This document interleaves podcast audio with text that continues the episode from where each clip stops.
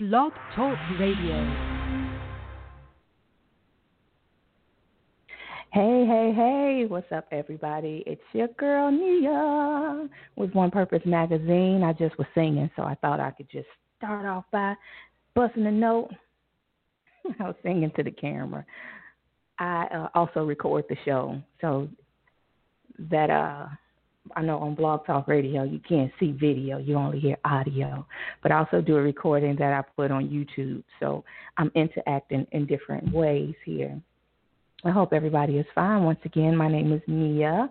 I am the editor and owner of One Purpose Magazine, and I do a weekly show here on Blog Talk Radio and on YouTube. I do clips. Um, here we go with the um. And I do the show weekly out of Chicago. And this week, you know, we have a discussion related to Chi Town, my my home city. I live in the suburbs now, thanks to my mom. But I am from Chicago. If you listen to this show regularly or if you've dropped in, in before, I like to frequently say that I am in the city by the trains. So my ambiance is always the Chicago sound of L's passing through, sirens going by. That's just how the city is. If you're from a metropolitan area, then you understand and you get it. That's what we deal with. So right now, uh, I usually start the show with a One Purpose magazine update to let you all know what's happening with the publication. Everything is everything. It is what it is. I don't I don't want to um, I don't want to keep beating a dead horse with what I have going on every week. Y'all know where I'm at. That's at onepurposemagazine.com. That's where I be. That's where I'm always at. Go ahead and check it out. See what you like, see what you don't like, and let me know what you think. And uh, we'll keep it moving from there. Oh, no, one thing is that I do have some merchandise on sale. So um, it's through Teespring because I just don't have the time to create my own right now. So I did it through Teespring. It is merchandise available, T-shirts and mugs.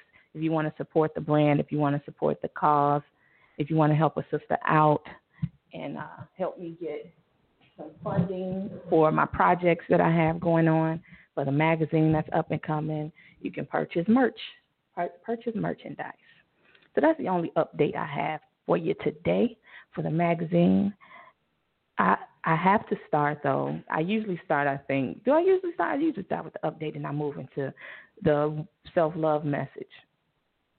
So there's a uh, there is a conversation happening right now with Miss Jada. We talked about her when I first started redoing my show, right?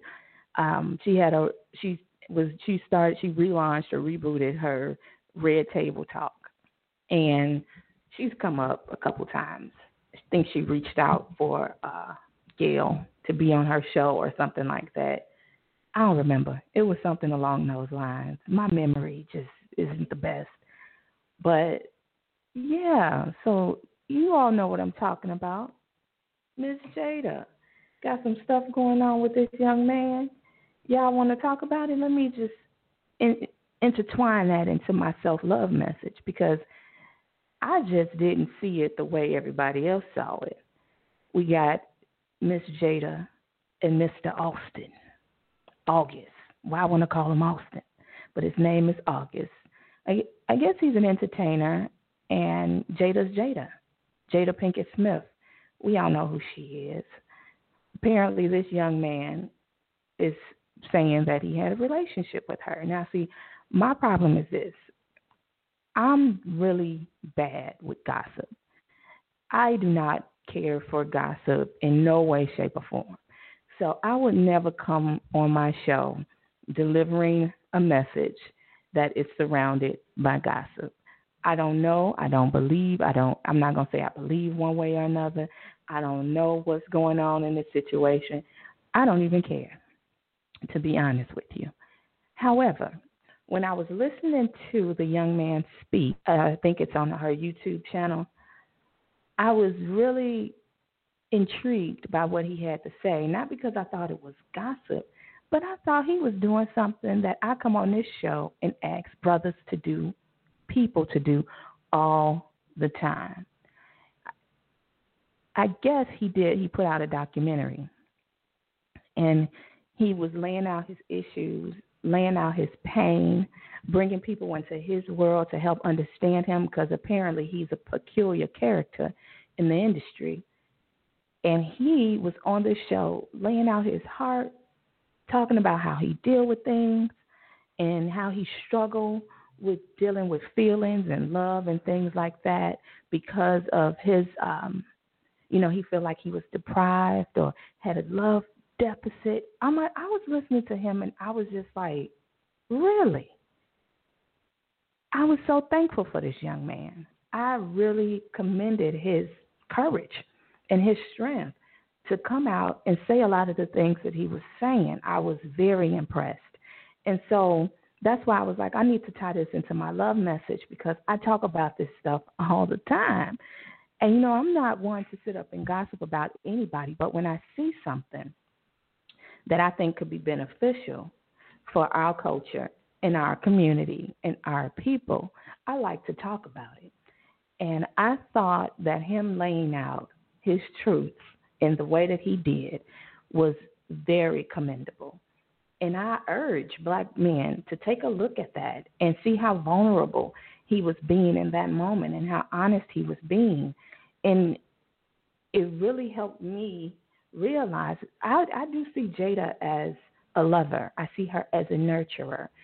And I do believe that sometimes, now I, I'm not saying that this is the case, but I do know that sometimes people who have love deficiency, who have not been loved properly, especially if they didn't have the love and nurture from their mothers, they can misinterpret a relationship for being romantic or being something that it is not intended to be.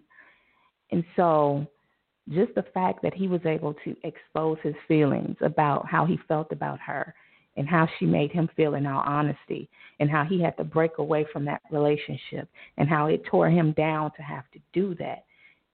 I'm sure that he's still journeying through those feelings and understanding what was going on and I can't wait to hear her input because I'm sure that she would she will lay it out for us in a way to help us understand what her intentions were. But I was very impressed with that young man and I thought that he gave us a gift. I think that he really blessed us in a way to be able to see how someone can evaluate their experiences and evaluate the things that they've been through and not be completely healed and understand that you're just going through your journey.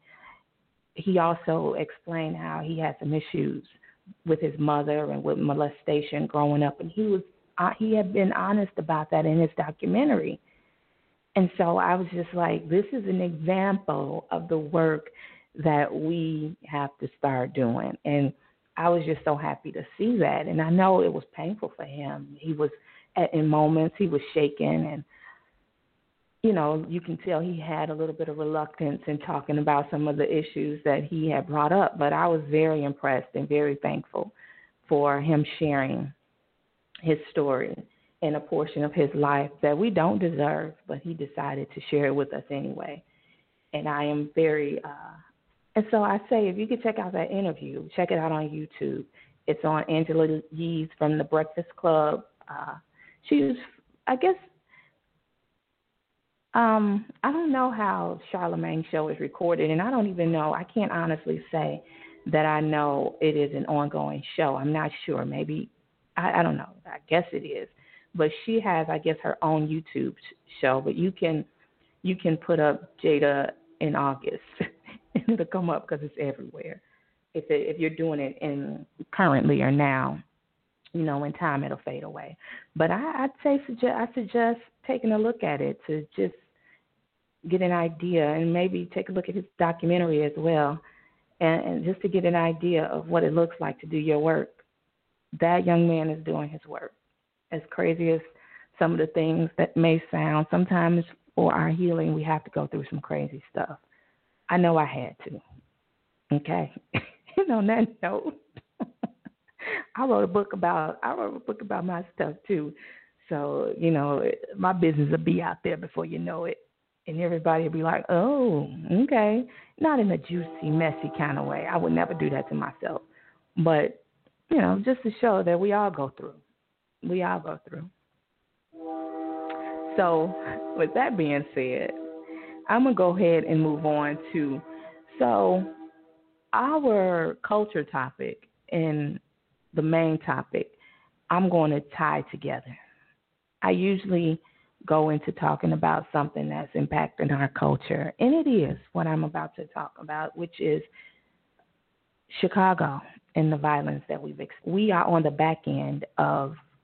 Uh, a hor- hor- horrible couple couple of weeks, and I have a, a YouTube clip that I want to play. I I think that the clip will help me segue into what I want to talk about. And it is from WGN and it's covering Chicago. So Hopefully, you can hear it.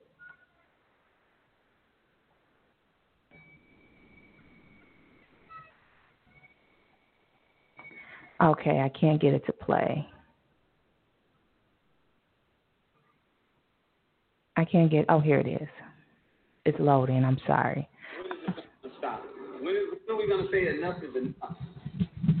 A 20 month old boy shot and killed while riding his mother's car he is the latest victim of gun violence in Chicago. Good evening, everyone. I'm Jackie Banks. And I'm Gaynor Hall in tonight for Tahman Bradley. Let's get right to WG.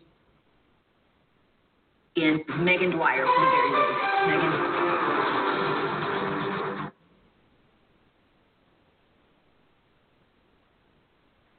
Gaynor and Jackie, another violent Saturday in Chicago. A mom and her. Come on. son were actually on their way to the laundromat when there was a drive-by shooting around 2 o'clock today. Someone opened fire on their car. I just want to sit on the side of the curb and, and shake my head and cry. Pastor Donovan Price says he held the boy's parents today while they sobbed. This world is becoming the kind of world that you really almost don't want your child in. Around 2 this afternoon, the 22 year old mom was driving south on Halsted to the laundromat when a car pulled up alongside her at 63rd Parkway and opened fire. Her 20 month old son was behind her in his car seat. No doubt we'll catch the person who did it, um, but that's not going to bring that kid back a bullet in his chest. The boy was pronounced dead at St. Bernard Hospital. His mother suffered a grave wound to her head. Police say seven to eight bullets hit the car. I don't think it was random because of the amount of uh, times it was fired upon. Just last weekend, a three-year-old boy was shot and killed in a car in South Austin. All right, so I was able to play that clip, and you know, you get the gist of it. So this is and the story was going on to say and share how there was a three year old boy killed the week before. Just a couple days ago, there was a three year old girl who was shot in the chest and was in uh, surgery at Comer's Children's Hospital. And what I want to say is this my long term plan or my long term goal is to motivate and empower young journalists through advancing their media ideas and innovation in innovative ways. And in journalism. My platform is established and ready to do that work, but I have to put that on the back burner because we have to weed out the lost ones. The ones that are doing the shooting and the killing of innocent people. The ones who have been hard to reach, we have to get to them very young. Once they've decided they're going to be a killer, they are going to be as relentless as those protesters that are in a good fight. We have to turn them in, yes. Not only that, though, once they are in custody, we have to allow them to help us understand where in the process we go wrong. I understand that not all criminals that that that um that that's not all criminals. What I mean by that is that I understand that you're not going to be able to put all criminals through a program where you understand the psychology behind what it is that they go through to get them through get them to the point where they are uh, their anger turns and turns deadly so so quick. You know, some people are just what they are, and I believe that. But um, I, I also believe for many, if intervention years ago could have happened, many lives would have been saved.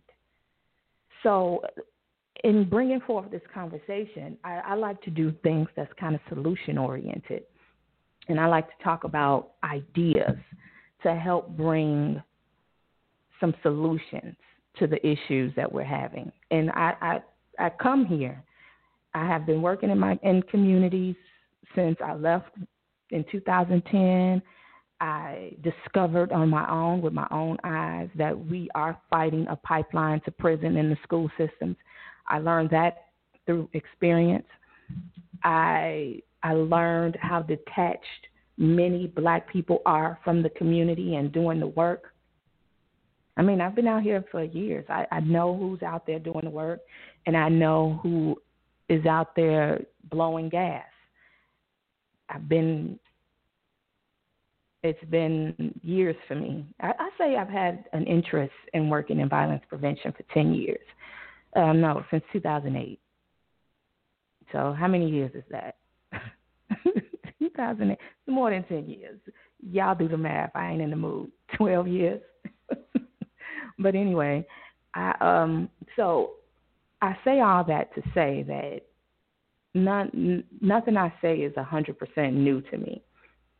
So I try to look at things from a prevention perspective. And I totally disagree with the perspective that a lot of people are ha- having right now with more policing.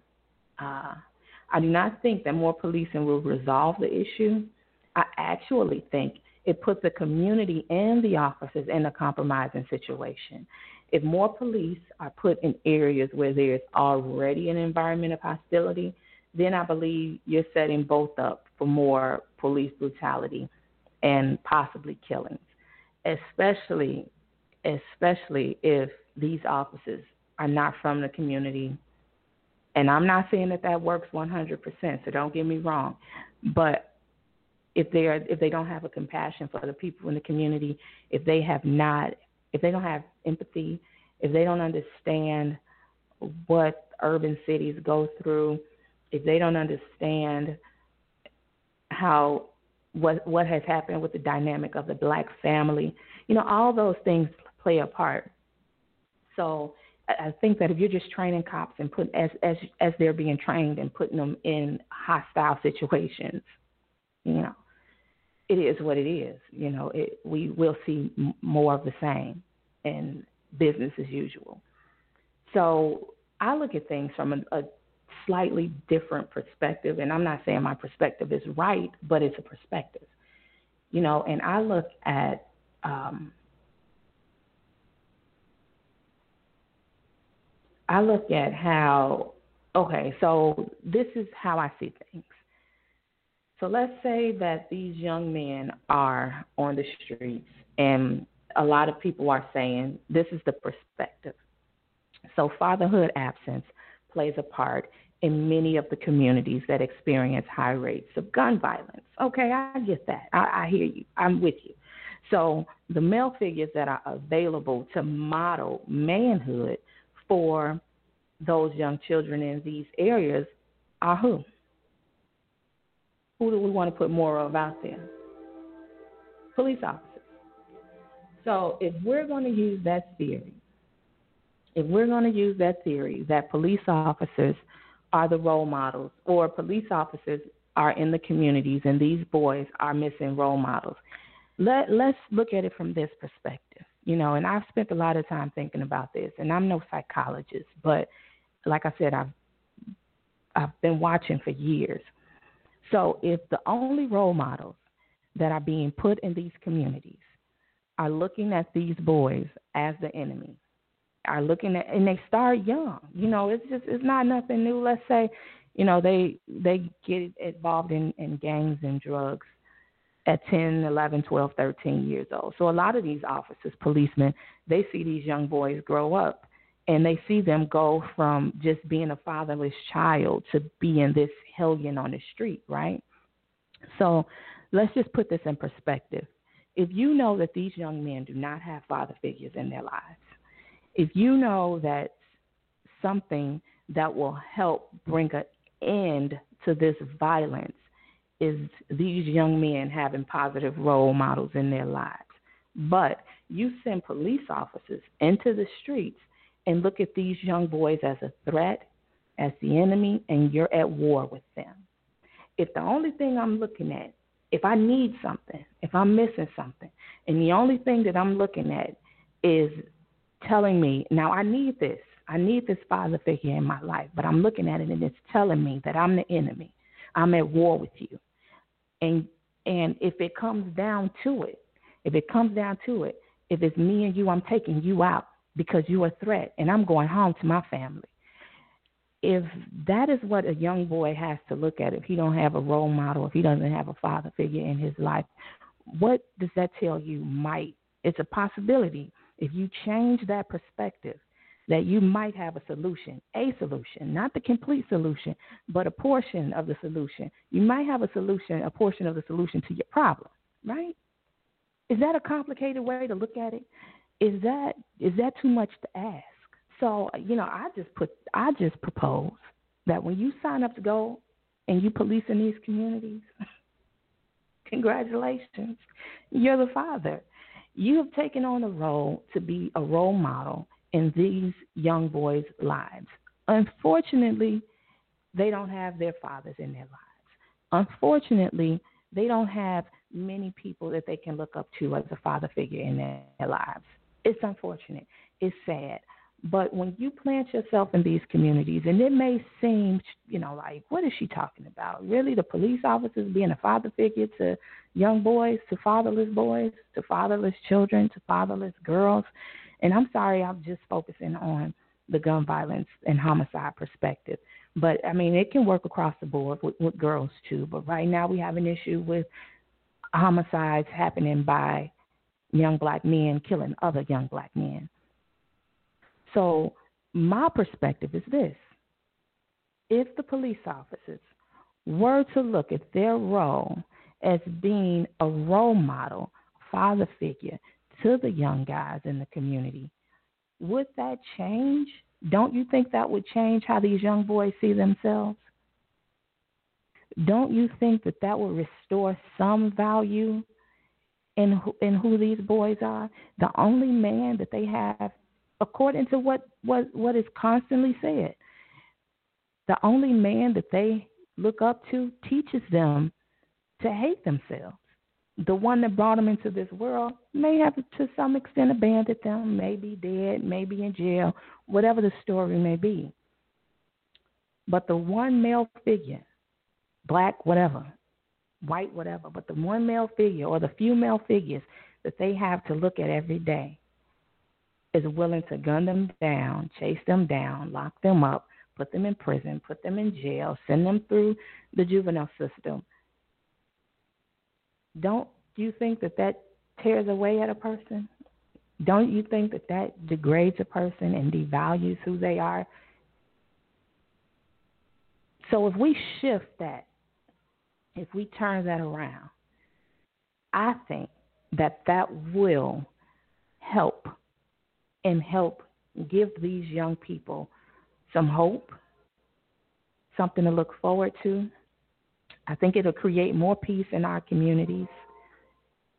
And I'm not saying that it can it, it's something that can happen overnight because you also you're dealing with the heart of grown people because they're already their minds are fixed on what they go out to do every day when they police. You know, their minds are fixed on what it is that their their job is. But if we start encouraging that, like, man, you're a father figure.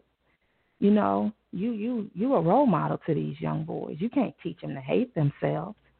You can't teach them that it's okay to if if if there's if because one thing my pastor told me is that the police officers are not trained to maim, not even trained to maim. They are trained to kill.